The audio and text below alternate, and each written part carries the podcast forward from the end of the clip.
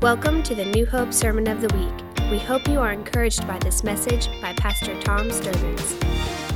This morning uh, is a departure from what I had planned months ago. Today, on the first Sunday in November, we were going to revisit again a series that we've done sometimes a couple years in a row, and then we'll skip a year and come back to it. But it is entitled Think Thanks, and I love to just revisit Scripture again for the importance of being thankful.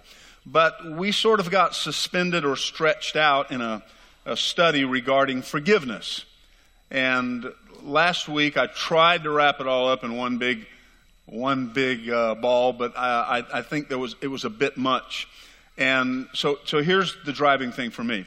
As often as not, as we come to the holidays, I will try to present something from Scripture that helps equip us for the holidays. And what I mean by that is the holidays are, are, largely, for me, filled with warm and fuzzies. I mean, I just enjoy everything about it. It's great. But there's an equal measure of that and balance on the scale that for as many, if not more, in the room, the holidays serve to accentuate uh, some really negative realities alongside of the very positive things. And I, I don't want to focus and make it sort of the uh, a sermon on how, how the Grinch stole everything, including Christmas. But I do want to focus on how we might be equipped. To that end, during the holidays, we see people, encounter people, uh, family members, some way. We talk to them, hear from them. Uh, if it's nothing else, we get messages or cards, and those memories come back. And, and very often, they're family members or people or acquaintances uh, with whom we have some residual issues. So we're going to continue. For the next three weeks, uh, we're going to do uh, a study that's called Trustology. It's on the top of the little hand handout you have, Trustology 101. I'm so fascinated, as I mentioned last week, to find the particular passage of Scripture. And the question is, um, who do I trust? How much do I trust? And when do I trust? And amazingly, this passage of Scripture just resonates with that so powerfully. Now, you'll see printed as a little takeaway for where we ended up a couple of weeks ago. Um, we talked about the stages of moving through forgiveness, and that is forgiveness, reconciliation, and trust. And I, I just made these motions because when I was down here, when teaching that. Forgiveness is how we deal with the past. You can go listen to the podcast. Reconciliation is how we deal with the present. And reconciliation is sort of a, um, intersection point. It's a, it's, a, it's a threshold. It's where we move from forgiveness to trust. So reconciliation is sort of the place we stand as we mediate forgiveness becoming trust. And the question is, how do I trust? How do I trust people who have hurt me deeply? How do I trust people who have not only hurt me deeply, but have done it repeatedly? How do I trust people who are currently hurting me? To that end, there's a statement that may seem a bit strong, and I've never made a statement quite this strong, but I printed that as sort of a banner over it that I'll trust you when you trust what I trust and I trust God. As you, excuse me. I'll trust you as you trust what I trust and I trust God. Now, that immediately presents some questions. How do I work in trusting a person who may, who may claim no faith in Christ whatsoever and they don't trust God in that biggest sense? Well, the adapted principles are we're going to trust people who stand on the principles that we stand on because very often uh, you will find people that say, well, I, I don't know that I'm a Christian, I haven't accepted Christ. So, do we have any type of trusting relation to that with them? To the extent, and, and the answer is yes. matter of fact, many of you here, several of you are, are married to spouses. You, some of you come to church alone. They don't have that faith, and you say, Wow, do I go home and just tell my spouse, I don't trust you anymore, get out?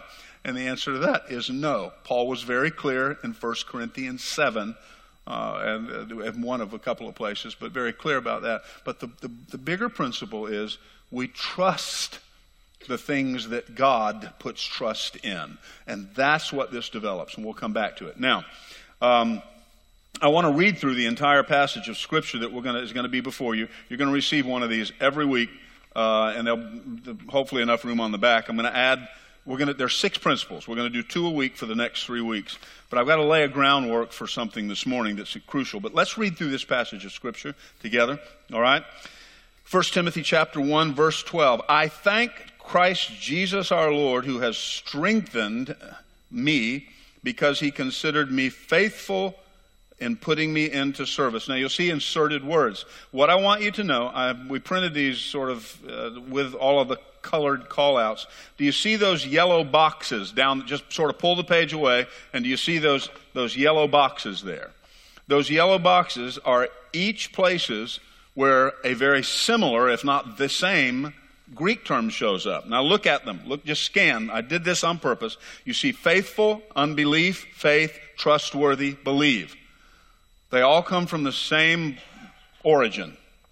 So this passage, when I, when I noted that, I thought, oh my goodness, this passage is dealing with something about how we establish trust, who we trust, and by the way, it works on both sides of the coin. Listen closely. Perhaps you're a person that's deciding who you can trust and how much, or perhaps you're the person that is trying to win the trust of another person. Now, in week four, which will be Thanksgiving weekend, I'm going to sort of flip this whole narrative. I said we're doing it for three weeks, we are. But week four um, is going to be a, a, fun Sunday. We're going to sort of flip the narrative uh, entirely and take a, a, different look at this altogether. But this passage caught me because in the opening uh, statement, it says, Christ Jesus considered me faithful by putting me into service, even though I was formerly a blasphemer and a persecutor and a violent aggressor. We're going to stop today when we come back at the end of that first sentence, which includes verse 12 and half of verse 13. But let's keep reading now. Yet I was shown mercy because I acted ignorantly in unbelief. And the grace of our Lord was more than abundant with the faith and love that are found in Christ Jesus.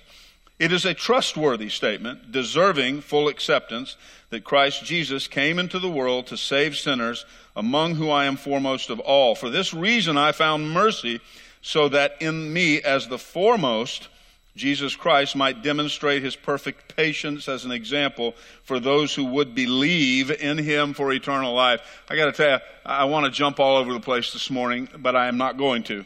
That last verse, I can't wait to get there because here's what I believe I, perhaps is a, a sneaky work of the Holy Spirit. I really believe there's a sequence here.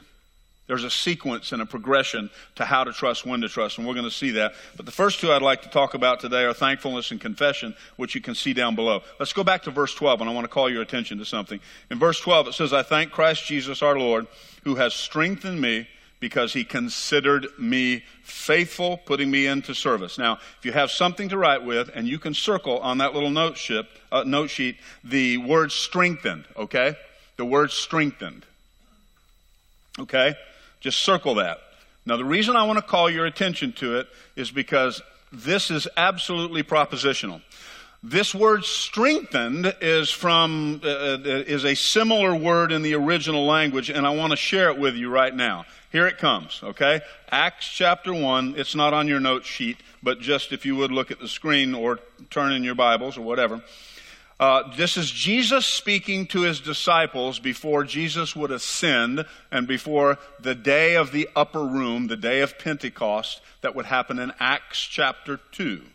So this is Jesus speaking, and they've asked him a question about the kingdom of God and really more political stuff than anything else. But he said to them, It's not for you to know the time or the epochs into which the Father is fixed by his own authority but, here it comes, you will receive power. Would everyone say power? That's the word dunamis that we get power from, okay? We also get the word strength from, all right? And that is the same word, same uh, different form of it, in verse 12 that I pointed out. We're going to come back to that. But, and you will receive power when the Holy Spirit has come upon you, and you shall be my witnesses. And goes on to say, but uh, you shall receive power when, who brings that power? Who, right there in that verse, who? The Holy Spirit. That is important to note. Because in the story of Paul coming to faith in Christ, he is, uh, as we just read, he's a persecutor of the church, a violent aggressor against those who are followers of Christ. In the chapter that he finds Christ going down the road, I think it's Acts 9, going down the road on a donkey going to Damascus, he's just left the setting of killing one of the faithful followers of Jesus Christ and that is Stephen. Stephen was stoned to death, and Paul was right on the edge of the crowd, presumably orchestrating that to some extent. And so in the next chapter, he's making his way, and as he's making his way to the next place he's going to persecute people, a light shines in the middle of the path. He's knocked off his donkey onto the ground, and Jesus, the risen Savior, speaks to him and says, Why, Paul, why, Saul, Paul, why are you persecuting me? Why are you persecuting me? So he has this encounter with God. Now, this is very important he have an encounter with God. We would liken that unto probably a moment of salvation. He spends three years sort of put aside in preparation, getting ready to do his ministry, and he would be put in service, as this Timothy passage talks about. He would be put in service as an apostle. He would be trusted with the amazing place of being an apostle. Trusted and Paul never got over that.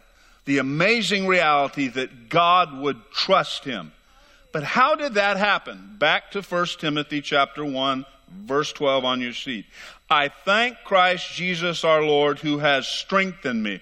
Just for the fun of it, I read some other, some scholars and commentators, and they all agree very clearly that the fact that he uses the, a version of the term dunamis, he is clearly referring to the work of the Holy Spirit. By the way, how many know that we are not given power any other way, according to Scripture, than by the Holy Spirit coming up and taking residence in me? Now, it's here that I got to get your attention because you, you need to pay close attention because I'm going to mention a much shorter version of this in the following two weeks because we need to understand how trust is given and what goes on. In, in John chapter 15, verse 26, all right? John 15, 26. Again, you can see it on the screen. Just as Jesus speaking, just before he would be arrested, then crucified, resurrected, and ascend to the Father, he's talking to his disciples in a very closed group type of meeting, and he says, When the Helper, everybody say helper.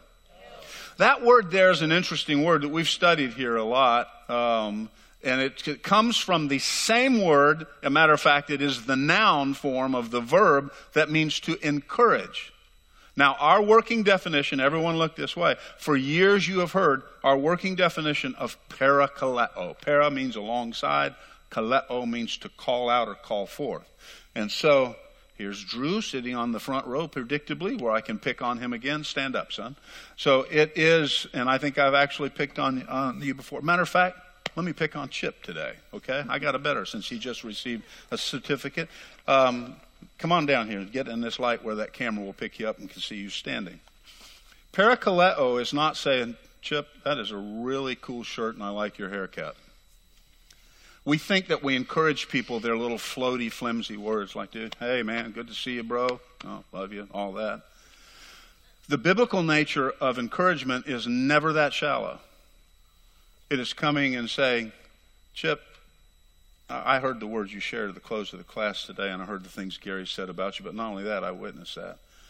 And son, I can't tell you, dude, I mean, just how amazing it is to watch the transformation process over the last two or three years, and where perhaps you, very much like Paul, by your own words, where this was this drug addict, lying deceiver, those are your words, not mine, who has become now a place of sure foundation, leading other men to wholeness, and you speak nothing but the truth of the Word of God. I cannot tell you how that moves my heart. Now, watch, watch. Did you just feel what I felt? See, it's not emotion. See, because parakaleo is a work of paraklesis, the Holy Spirit. And so wherever biblical encourage, calling forth that which God put in him, that the devil sought to shroud with all sorts of crud, but that's coming out. Where we celebrate that, the Holy Spirit is never far away. Mm. When I was saying those words, that's what you sensed. It was Him intensifying His presence right here among us. It wasn't the emotion because I said nice or flowery words. I'm a songwriter and a poet. I can say those. But that's not what you just felt. What you just sensed was the paraklesis who attends parakaleo. Now, to that end, now we can do that, by the way. It would almost be inappropriate not to. Can we just take our hands and celebrate the goodness of God in the land of the living in our brother's life? Hallelujah. Amen. Thank you. Now, look at John 15, 26, if you would. When the Paraklesis, he's the caller out or comforter. We're going to be talking more about this in the future. Just some fascinating things I found yesterday in Scripture. Whom I will send to you from the Father, that is the Spirit of truth. Everybody say truth. Now, in all the years we've spent together, somebody here is going to be able to say, because this same writer, John, would write in John chapter 4, that the only place where God talked in the flesh, talked about script, worship, he said, worship is this. You will worship in spirit and in. Okay, right. Truth means what? Somebody tell me. Unhidden. It means, it, it is, the, the Greek term is a negation, and it literally means uh, to, to unhide something. Now, watch. And here's what I got. Please pay close attention to me because I, I, I, really do have anxious concerns when I come to these junctures that I, that I convolute the intersection. Paul writes, Paul, who is a Holy Spirit pneuma guy, that's the Greek term for he he is a Holy Spirit guy. He writes about the Holy Spirit all the time. And in his testimony, he said, I thank God that the only way that I got to where I was was because I was strengthened by the power of the Holy Spirit. Now, what follows in that language is what the Holy Spirit does.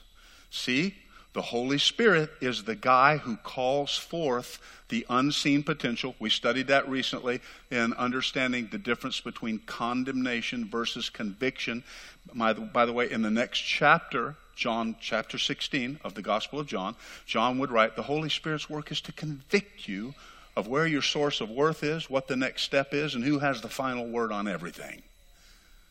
Now, conviction has to do with a future possibility and potential. Condemnation has to do with my identity being found in the past. That's all I'll say about that. If you want to know the teaching on that, email me, tom at New Hope Online, and I'll send you the link to the teaching on that most recently. But watch this. Please, we have to get this because it's crucial to understanding how trust works.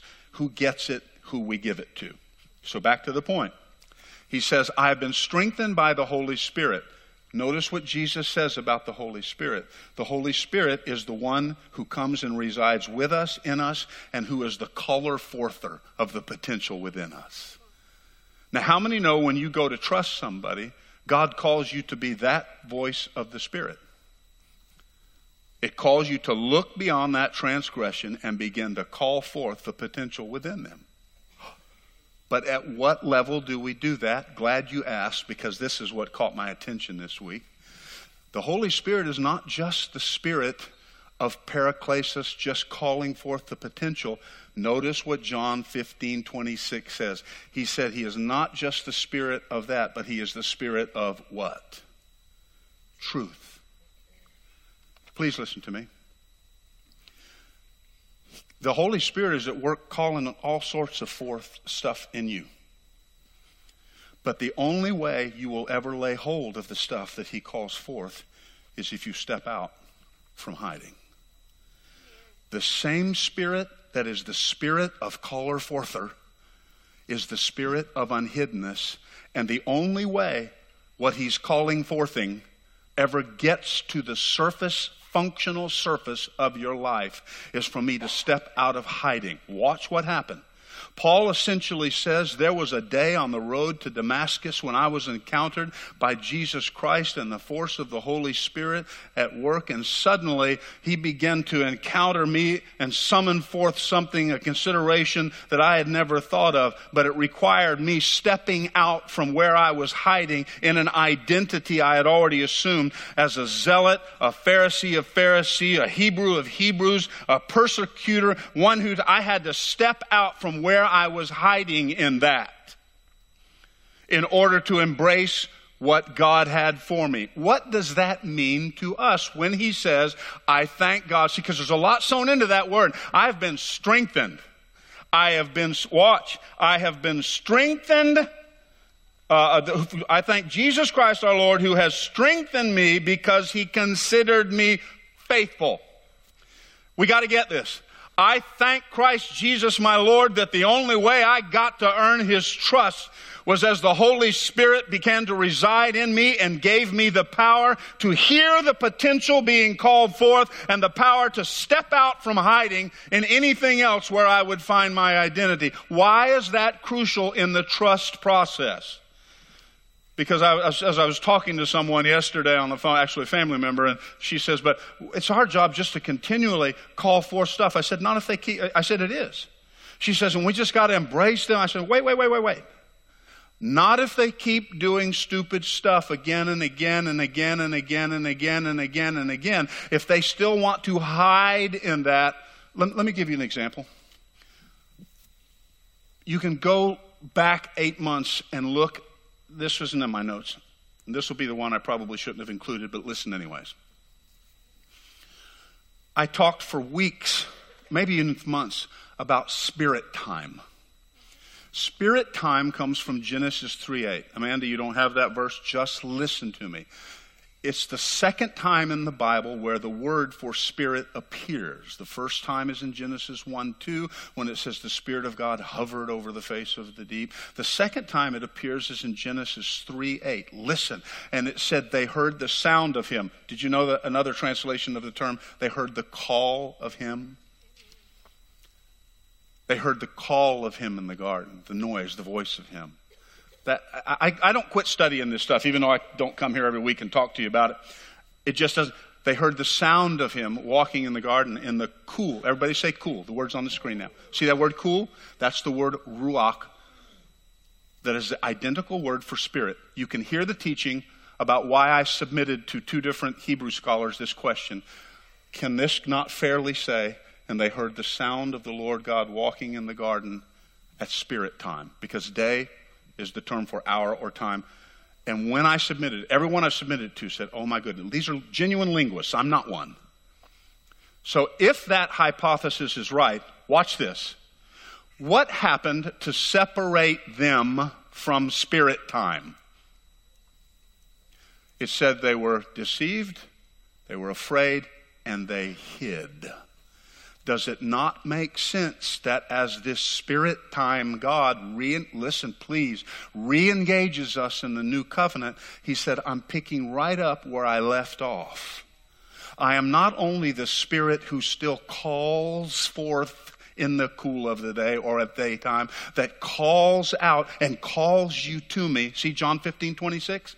Par- Paraklesis. I am still that spirit that calls out and calls you to me but I am also that same spirit that will only exercise the fullness of what I'm calling you to as you step out of hiding, because I'm not only the spirit of caller forther, I'm the spirit of unhiddenness, and I will only meet you the same way I met them in the garden every day before they hid from me. When you hide, my calling forthing won't do a thing. Is everybody beginning to get this? It's important to our own faith about where we hide from God. Now, how do we handle that? Watch the language that Paul does. There's no hiding here. And it brings us to this first term. Who do we trust? We trust the people that God trusts. Do you know God only begins to entrust us with Himself at the point we confess? That's a word, homologeo, that means to say the same thing as. You hear about it all the time. Confession is when I accept God's opinion of me above my opinion of me on any matter. And Lord, you need to say that with me. When I accept God's opinion of me above my opinion of me. Let's say it again. When I accept God's opinion of me above my opinion of me, guess what? At that moment, I get to step out of hiding.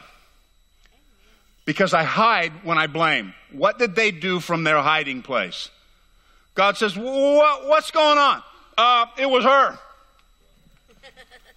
Okay, let me talk to her. What, what's going on? It was a snake. You see, blaming make, we hide in blaming. Well, I can't live that way. Why? Because my parents, you know, they treated me that. Well, I can't be a righteous person. Why? Well, it's just, you know, the place I work. It's just been I, stupid stuff. Stupid stuff. Instead of just stepping out and saying, I thank Jesus Christ, my Lord, whose Holy Spirit will always give me the strength, not just to hear the potential He calls out, but to step out from behind, forgive me for using a wrong word here publicly, from all the crap that wants to keep me cut off from God. That's the Holy Spirit. What does that have to do with trust? Watch what it says here. First, he says, I thank Christ Jesus my Lord who has strengthened me because he considered me faithful, putting me into the service, into service. The first principle of that that we look for is thankfulness, and it's listed on your sheet there.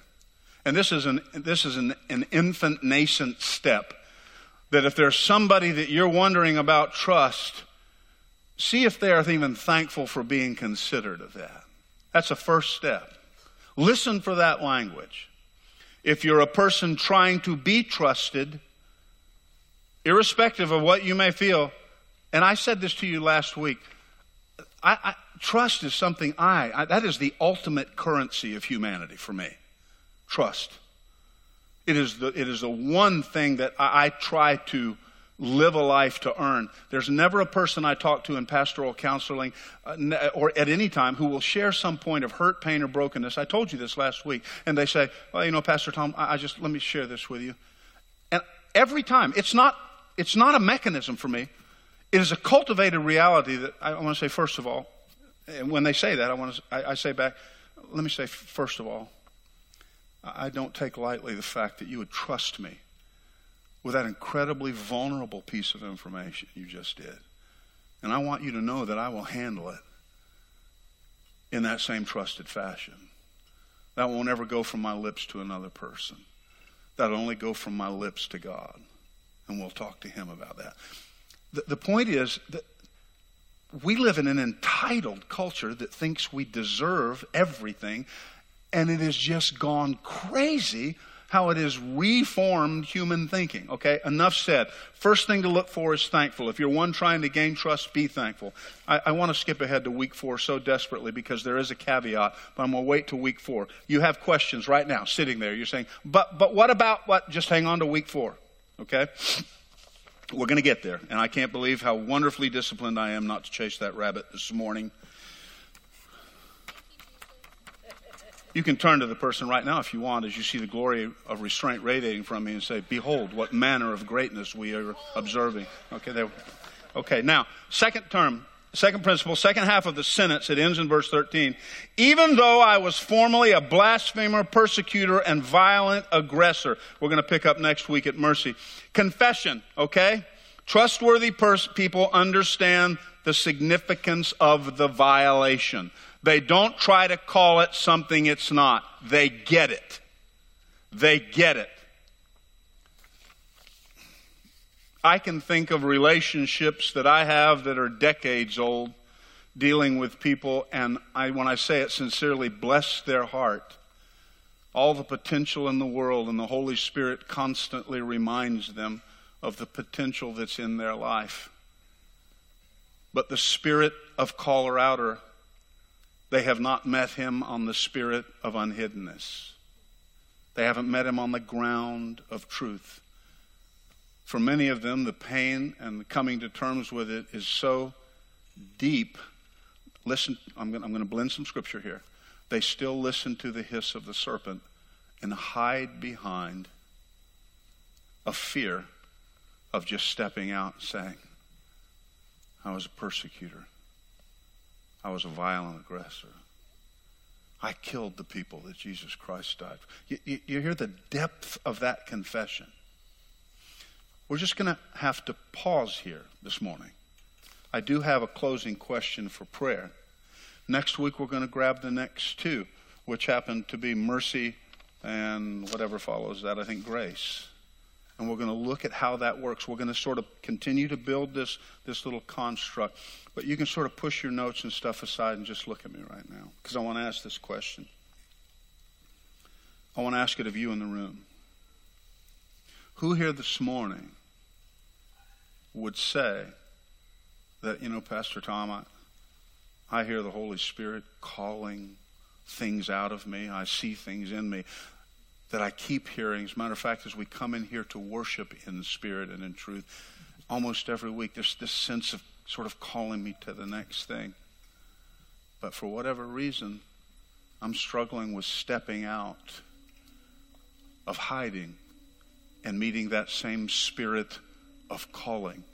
Can I, can I just tell you another thing that, listen, I'll do this quickly, especially those of you who teach. Listen closely. John 15, 26, it, uses the identical Greek word for the Holy Spirit is the advocate. Um, okay, now let me borrow both of you.